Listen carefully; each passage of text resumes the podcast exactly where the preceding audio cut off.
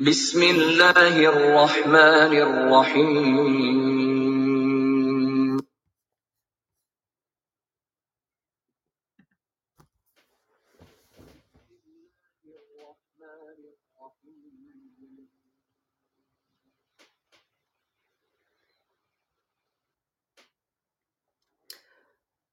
السلام عليكم.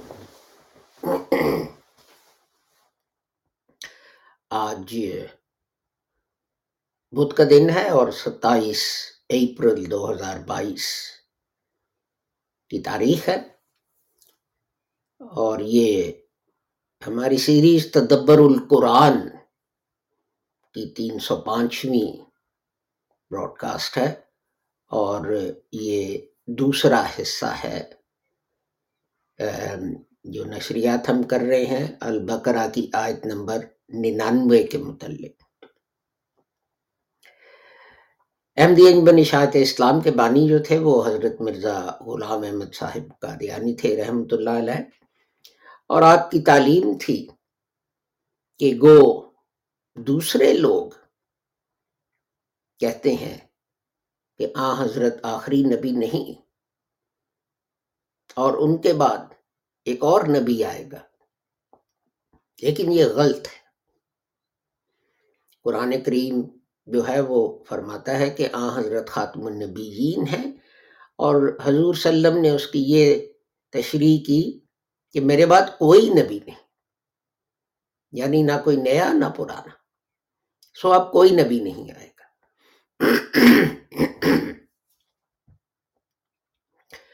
اور حضرت مرزا غلام احمد صاحب جو تھے، ان کا دعویٰ تھا کہ وہ چودہویں صدی کے مجدد ہیں۔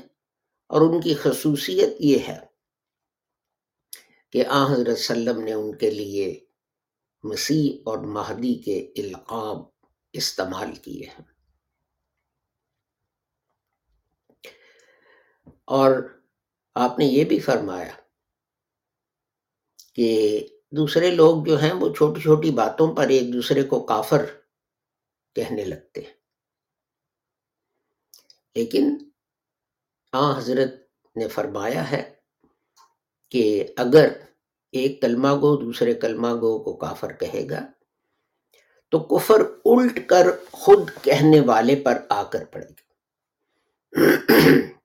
یہ آ حضرت کے الفاظ تو اس لیے ہمیں ایک دوسرے کو کافر اور ایسے القاب سے پکارنے سے اجتناب کرنا چاہیے۔ اور یہ صرف تحریک احمدیہ لاہور جو ہے، وہ اس کا اصول ہے۔ اسی طرح حضرت صاحب کی تعلیم تھی کہ گو دوسرے لوگ جو ہیں، وہ کہتے ہیں کہ کچھ وہی نبوت جو ہے، وہ قرآن سے باہر رہ گئی ہے۔ لیکن جب خدا تعالیٰ نے قرآن میں یہ فرمایا کہ میں اس کو نازل کرنے والا ہوں اور میں ہی اس کا محافظ ہوں، تو پھر کس طرح ممکن ہے کہ کوئی وہی نبوت جو ہے وہ قرآن سے باہر رہ جائے؟ اور حضرت صاحب نے اس بات پہ شدید اصرار کیا کہ جہاد ہر مسلمان جو ہے، اس کا بنیادی فرض ہے۔ لیکن جہاد کی وہ تعبیر، وہ تفسیر جو آ حضرت صلی اللہ علیہ وآلہ وسلم نے فرمائی تھی۔ ایک جنگ سے واپسی پہ حضور نے فرمایا کہ ہم جہاد اصغر سے جہاد اکبر کی طرف لوٹ رہے ہیں اور آپ نے مزید یہ تشریح کی کہ جہاد اکبر جو ہے یہ جہاد بن نفس ہے۔ تو ہمیں حضرت صاحب نے یہ جو اصلاحات کی، قرآن اور حدیث کی روشنی میں، مسلمانوں کے رویوں میں، ان کی یہ عقائد میں، ان کو یاد رکھنا چاہیے اور دوسروں تک پہنچانا چاہیے۔ تو جیسا میں نے عرض عرض کیا کہ ہم البقرہ کی آیت نمبر ننانوے جو ہے اس پہ بات کر رہے ہیں۔ تو فرمایا، اعوذ باللہ من الشیطان الرجیم بسم اللہ الرحمن الرحیم وَلَقَدْ أَنزَلْنَا إِلَيْكَ آيَاتٍ بَيِّنَاتٍ وما يكفر بها إلا الفاسقون اور یقیناً ہم نے تیری طرف کھلی باتیں اتاری اور سوائے فاسقوں کے کوئی ان کا انکار جو ہے، وہ نہیں کر سکتا۔ تو کل ہم نے وَلَقَدْ أَنزَلْنَا، پر بات کی تھی۔ اور آج ہم اگلے دو الفاظ جو ہیں ایلئی کا اور آیا آیات جو ہے ان پر غور کریں گے۔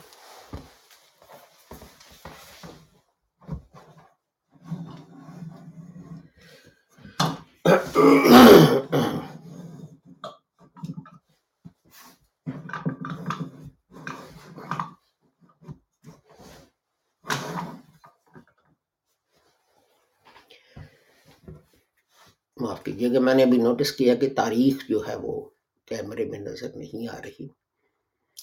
تو میں نے کہا کہ لگے ہاتھوں میں وہ بھی ایڈجسٹ کر لوں۔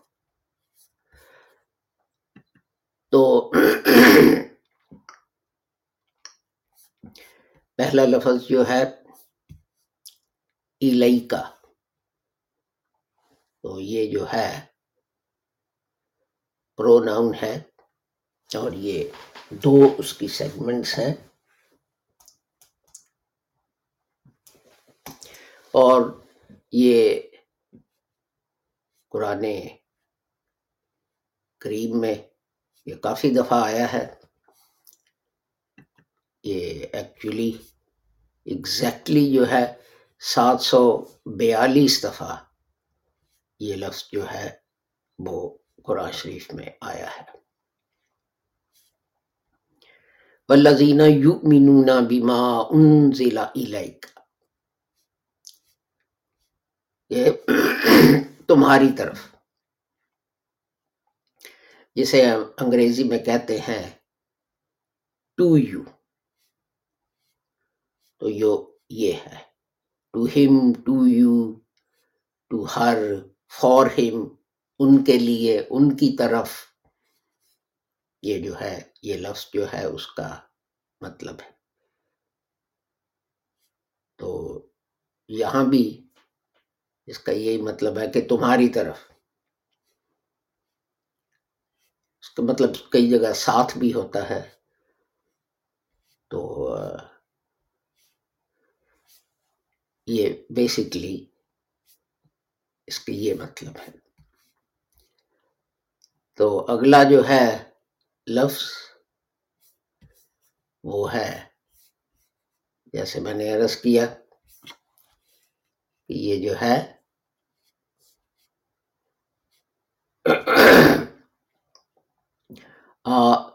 آیا تم تو اس کا جو ہے روٹ وہ ہے حمزہ یا یا۔ تو یہ جو ہے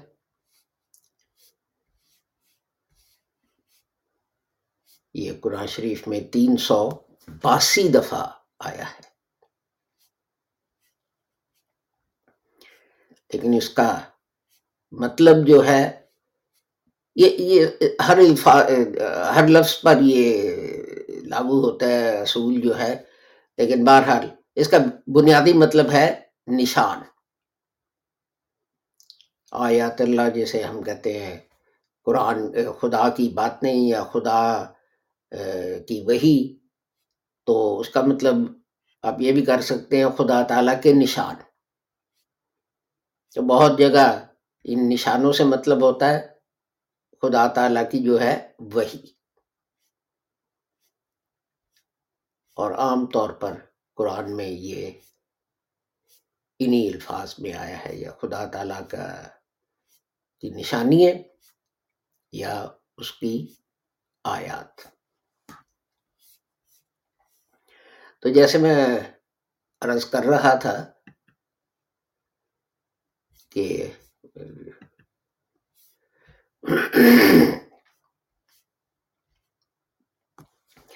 اس کا مصدر جو ہے حمزہ یا یا اور اس کو جو ہے ظاہری علامت یا نشانی۔ یعنی وہ چیز جس کو دیکھ کر جو اصل چیز ہے، آپ کو اس کا علم ہو جائے یا اس کے راستہ جو ہے جو آپ کو وہاں تک لے جائے گا، اس کا علم ہو جائے۔ تو جو ہے راستے کی نشانیاں صحرا میں وہ یہ کرتے تھے کہ اپنا اگر ایک راستہ جا رہا ہے اور آگے وہ دو راستے بن جاتے ہیں، تو وہ وہاں کوئی چٹان یا پتھر یا کچھ ایسی چیزیں رکھ دیتے تھے جو یہ بتاتی تھیں کہ اس طرف جائیں تو آپ مکہ شریف پہنچ جائیں گے اور اس طرف جائیں تو آپ طائف پہنچ جائیں گے۔ تو انہیں بھی آیات کہتے ہیں۔ وہ نشاندہی کرتی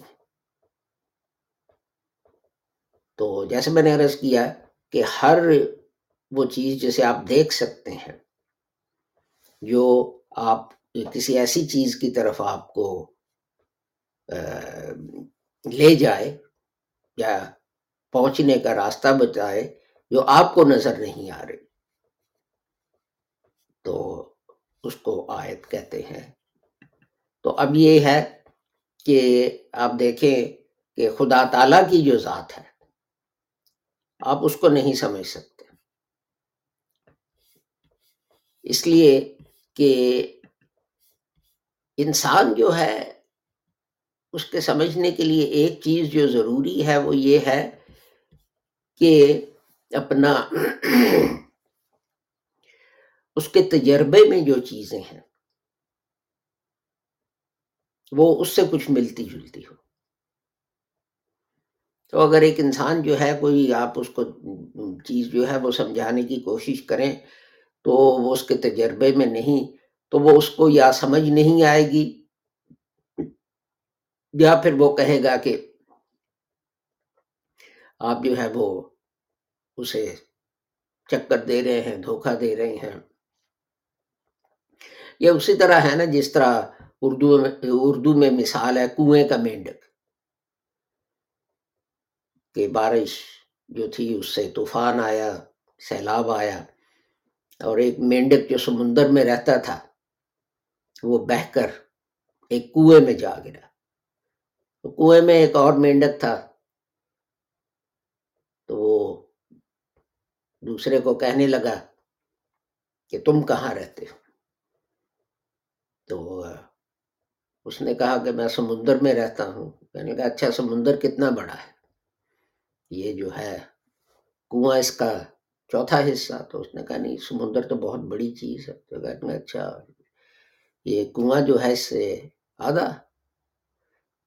تو کہنے لگا، نہیں، سمندر بہت بڑی چیز ہے۔ تو آخر میں کرتے کرتے کنویں کا مینڈک جو تھا، وہ کہنے لگا کہ ویل بہت بڑا ہوا تو پھر یہ جو کنواں ہے اس کے سائز کا ہوگا۔ اس لیے کہ دنیا میں اس سے تو بڑی کوئی چیز ہی نہیں۔ اس لیے کہ اس کے جو تھی تجربہ ایکسپیرینس وہ اس کنویں تک محدود تھا۔ اور یہی انسان جو ہے، اس پر لاگو ہوتا ہے۔ کہ جس ماحول جس ماحول، جس ملک، جس جگہ ہم رہتے ہوں، بہت حد تک ہم قیدی ہوتے ہیں، اس کی معاشرت کے، اس کے رسم و رواج کے، وغیرہ وغیرہ۔ اور دوسرے جو ہیں، ملک یا چیزیں یا جگہ ہمیں ان کی باتیں جو ہیں وہ سمجھ میں نہیں آتی۔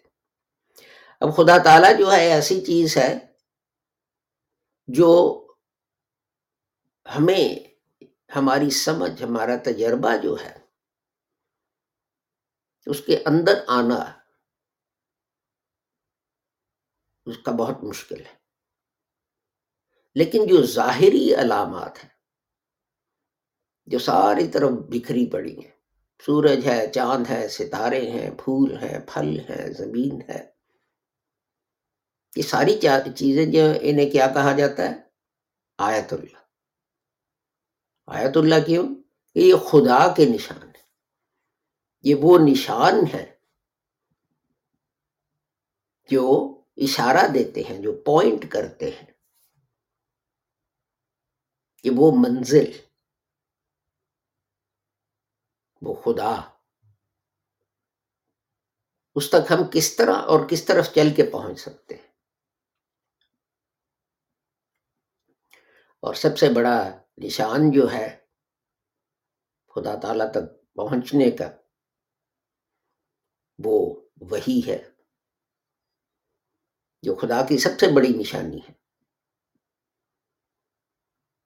یہ تو اسی طرح ہے نا کہ آپ کہیں جا رہے ہیں اور آپ جو ہے کوئی کتاب خرید کے ساتھ رکھ لیں۔ کہ جناب یہ کتاب مجھے بتائے گی کہ جہاں میں جا رہا ہوں، وہاں میں نے کیا کرنا ہے اور کیا نہیں کرنا۔ اور وہاں تک میں نے کس طرح پہنچنا۔ تو اسی لیے یہ جو ہے، ہم کہتے ہیں کہ یہ آیات ہیں۔ قرآن کے ہر فکرے کو، ہر ٹکڑے کو ہم کہتے ہیں آیت اللہ، خدا کی نشانی۔ تو پھر ہم یہ جو ہے، کئی اور چیزیں جو ہیں، جو جسمانی جن کا ہم ادراک کر سکتے ہیں، سمجھ سکتے ہیں، ہم دیکھ سکتے ہیں۔ تو اپنا جیسے حضرت صالح علیہ السلام جو تھے، ان کی جو اونٹنی تھی تو انہوں نے فرمایا کہ جی میں اس کو چھوڑتا ہوں۔ تو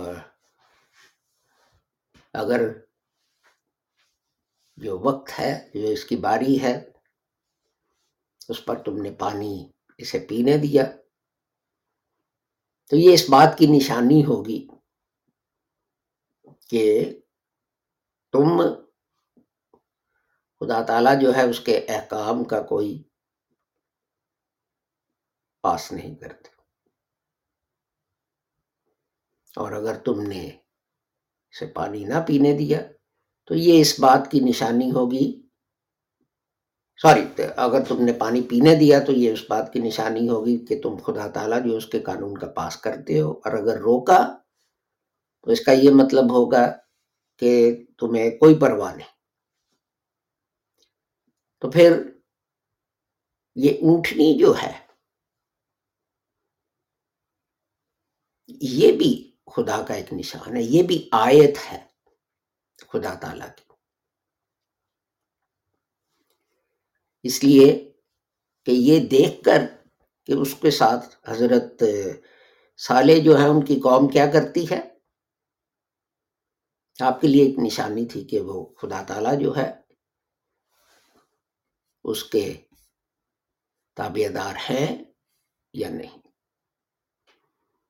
یہ قرآن میں لکھا ہے کہ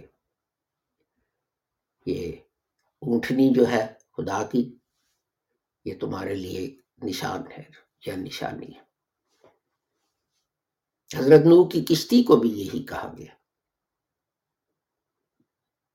کہ یہ وہ خدا کا نشان ہے۔ کیوں؟ کہ خدا نے یہ نشان قائم کرنا تھا کہ جو میرا حکم مانتے ہیں، مانیں گے، وہ محفوظ رہیں گے۔ اور جو نہیں مانیں گے، وہ ڈوب جائیں گے۔ تو گویا ہر وہ چیز جو خدا کی طرف پوائنٹ کرے، جیسے آپ آیت آیت اللہ کہہ سکتے جیسے میں نے عرض کیا قرآن کے فکرے جو ہیں، انہیں ہم آیتیں کہتے ہیں۔ یہ خدا کے نشان ہیں۔ حضرت صالح کی اونٹنی، حضرت نو کی کشتی، یہ سب خدا کی نشانیاں تھیں۔ بنی نو انسان کے لیے، انہیں دکھانے کے لیے، انہیں سمجھانے کے لیے۔ کہ خدا تعالی کیا چیز ہے؟ تو پھر یہ جو ہے، یہ ہر ایک چیز پہ اس کا نفاذ۔ ہے کوئی اگر آرگیومنٹ ہے، دلیل ہے جو خدا کی ہستی پر ہے، تو چونکہ وہ دوسروں کو گائیڈ کرتی ہے، خدا کی طرف، تو وہ بھی آیت اللہ ہے۔ تو یہ قرآن کی جو آیت ہے کہ کائنات جو ہے اس میں شہادتیں ہیں ایویڈنس ہے، دن اور رات میں۔ یہ بھی اسی طرف اشارہ ہے کہ یہ چیزیں جو ہیں، یہ آیت اللہ ہیں، یہ خدا کی نشانیاں ہیں۔ تو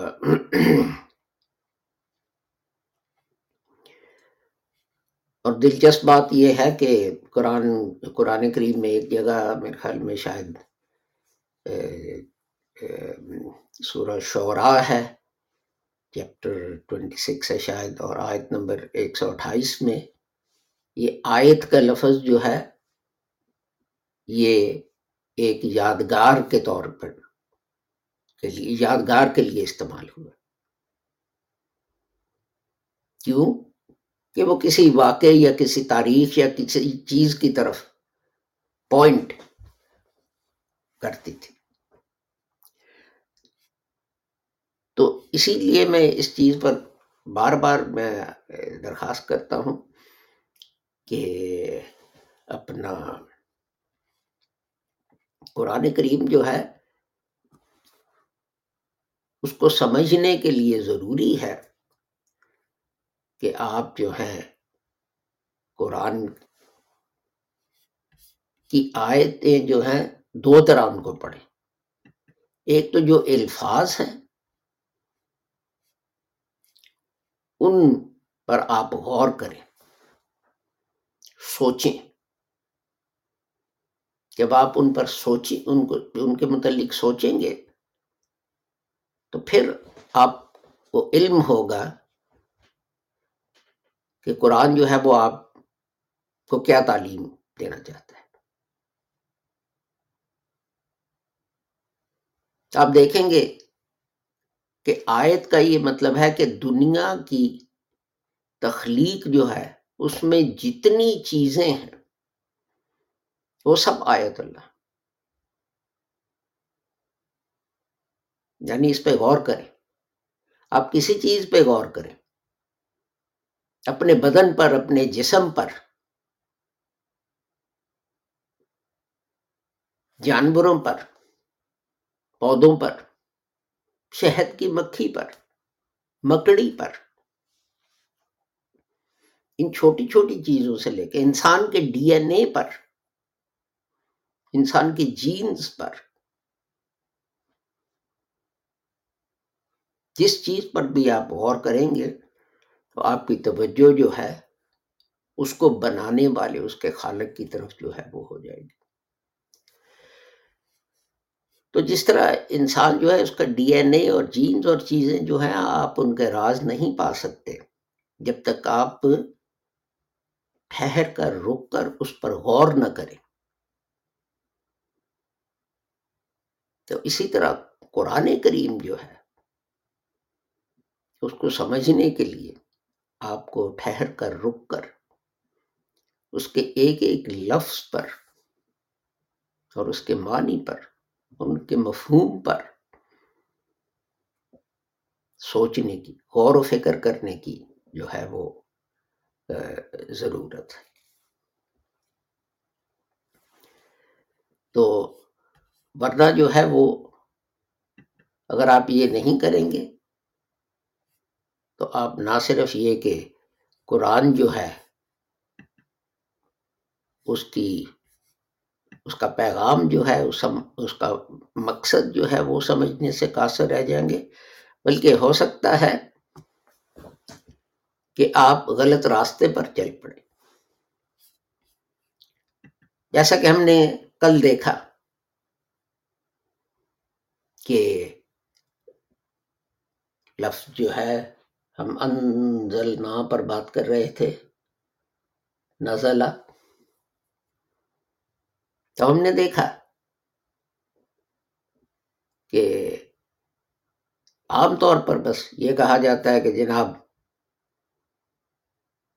حضرت عیسیٰ کے متعلق آسمان سے نازل ہوں۔ لیکن کل ہم نے دیکھا کہ وہ تو کئی معنی میں لفظ استعمال ہوتے قرآن کہتا ہے، لوہا آسمان سے نازل ہوتا ہے، لیکن وہ تو زمین سے نکلتا ہے۔ قرآن کہتا ہے کہ کپڑے آسمان سے نازل ہوتے لیکن آپ اور میں جانتے ہیں یا آپ کپڑا لے کے درزی کے پاس جاتے ہیں یا ریڈی میڈ جا کے بازار میں کسی دکان پر خریدتے ہیں۔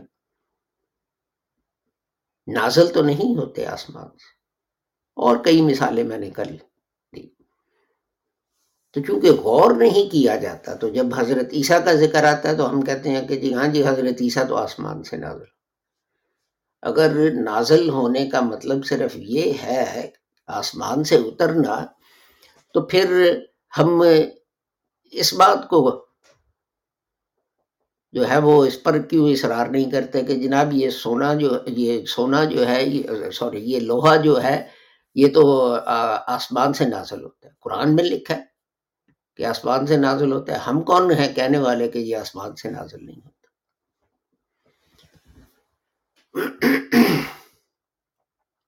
تو اسی لیے قرآن کریم خود کہتا ہے، یہ سوچتے کیوں نہیں؟ یہ سمجھتے کیوں نہیں؟ یہ تدبر کیوں نہیں کرتے؟ یہ غور و فکر کیوں نہیں کرتے؟ تو ہم دیکھتے ہیں کہ اپنا یہ جو ہے رمضان شریف کا مہینہ ہے اور اس میں ترابیاں پڑی جا رہی ہیں اور عبادت بہت اچھی بات ہے۔ میں یہ نہیں کہہ رہا کہ آپ ترابیاں نہ پڑھیں یا عبادت اچھی بات نہیں یا ایکسٹرا نماز نوافل جو ہیں یہ اچھی چیز نہیں۔ لیکن بات تو یہ ہے کہ اگر آپ اس طرف توجہ ہی نہیں دے رہے، آپ آدھے سوئے ہوئے اس لیے کہ سارا دن بھوک اور پیاس آپ نے برداشت کی اور اور کام بھی کیا، نوکری بھی کی ساتھ۔ اور قاری صاحب جو ہیں، انہوں نے ایک پورا سپارہ جو ہے وہ ختم کرنا ہے۔ اور وہ اسپیڈ سے تلاوت کر رہے ہیں کہ سمجھنا مشکل ہے کہ الفاظ کیا ہے ہمیں صرف پتا ہے کہ جی ستارواں روز ہے تو یہ اٹھارہویں جو ہے اٹھارہواں پارا جو ہے وہ اس کو کر رہے ہیں۔ تو وہ جو ہے، ثواب کے لحاظ سے تو فائدہ ہو گیا، لیکن سمجھنے کے اور آگے دنیا تک یہ پیغام پہنچانے میں کیا فائدہ ہوگا؟ تو اسی کے ساتھ اس دعا کے ساتھ کہ آپ جو بھی ہیں اور جہاں بھی ہیں، جو بھی آپ کا مذہب ہے یا آپ کا فرقہ ہے، خدا تعالیٰ آپ سب کو اپنے حفظ و امان میں رکھے اور نقصان اور شر سے بچائے۔ السلام علیکم، خدا حافظ اور گڈ بائے۔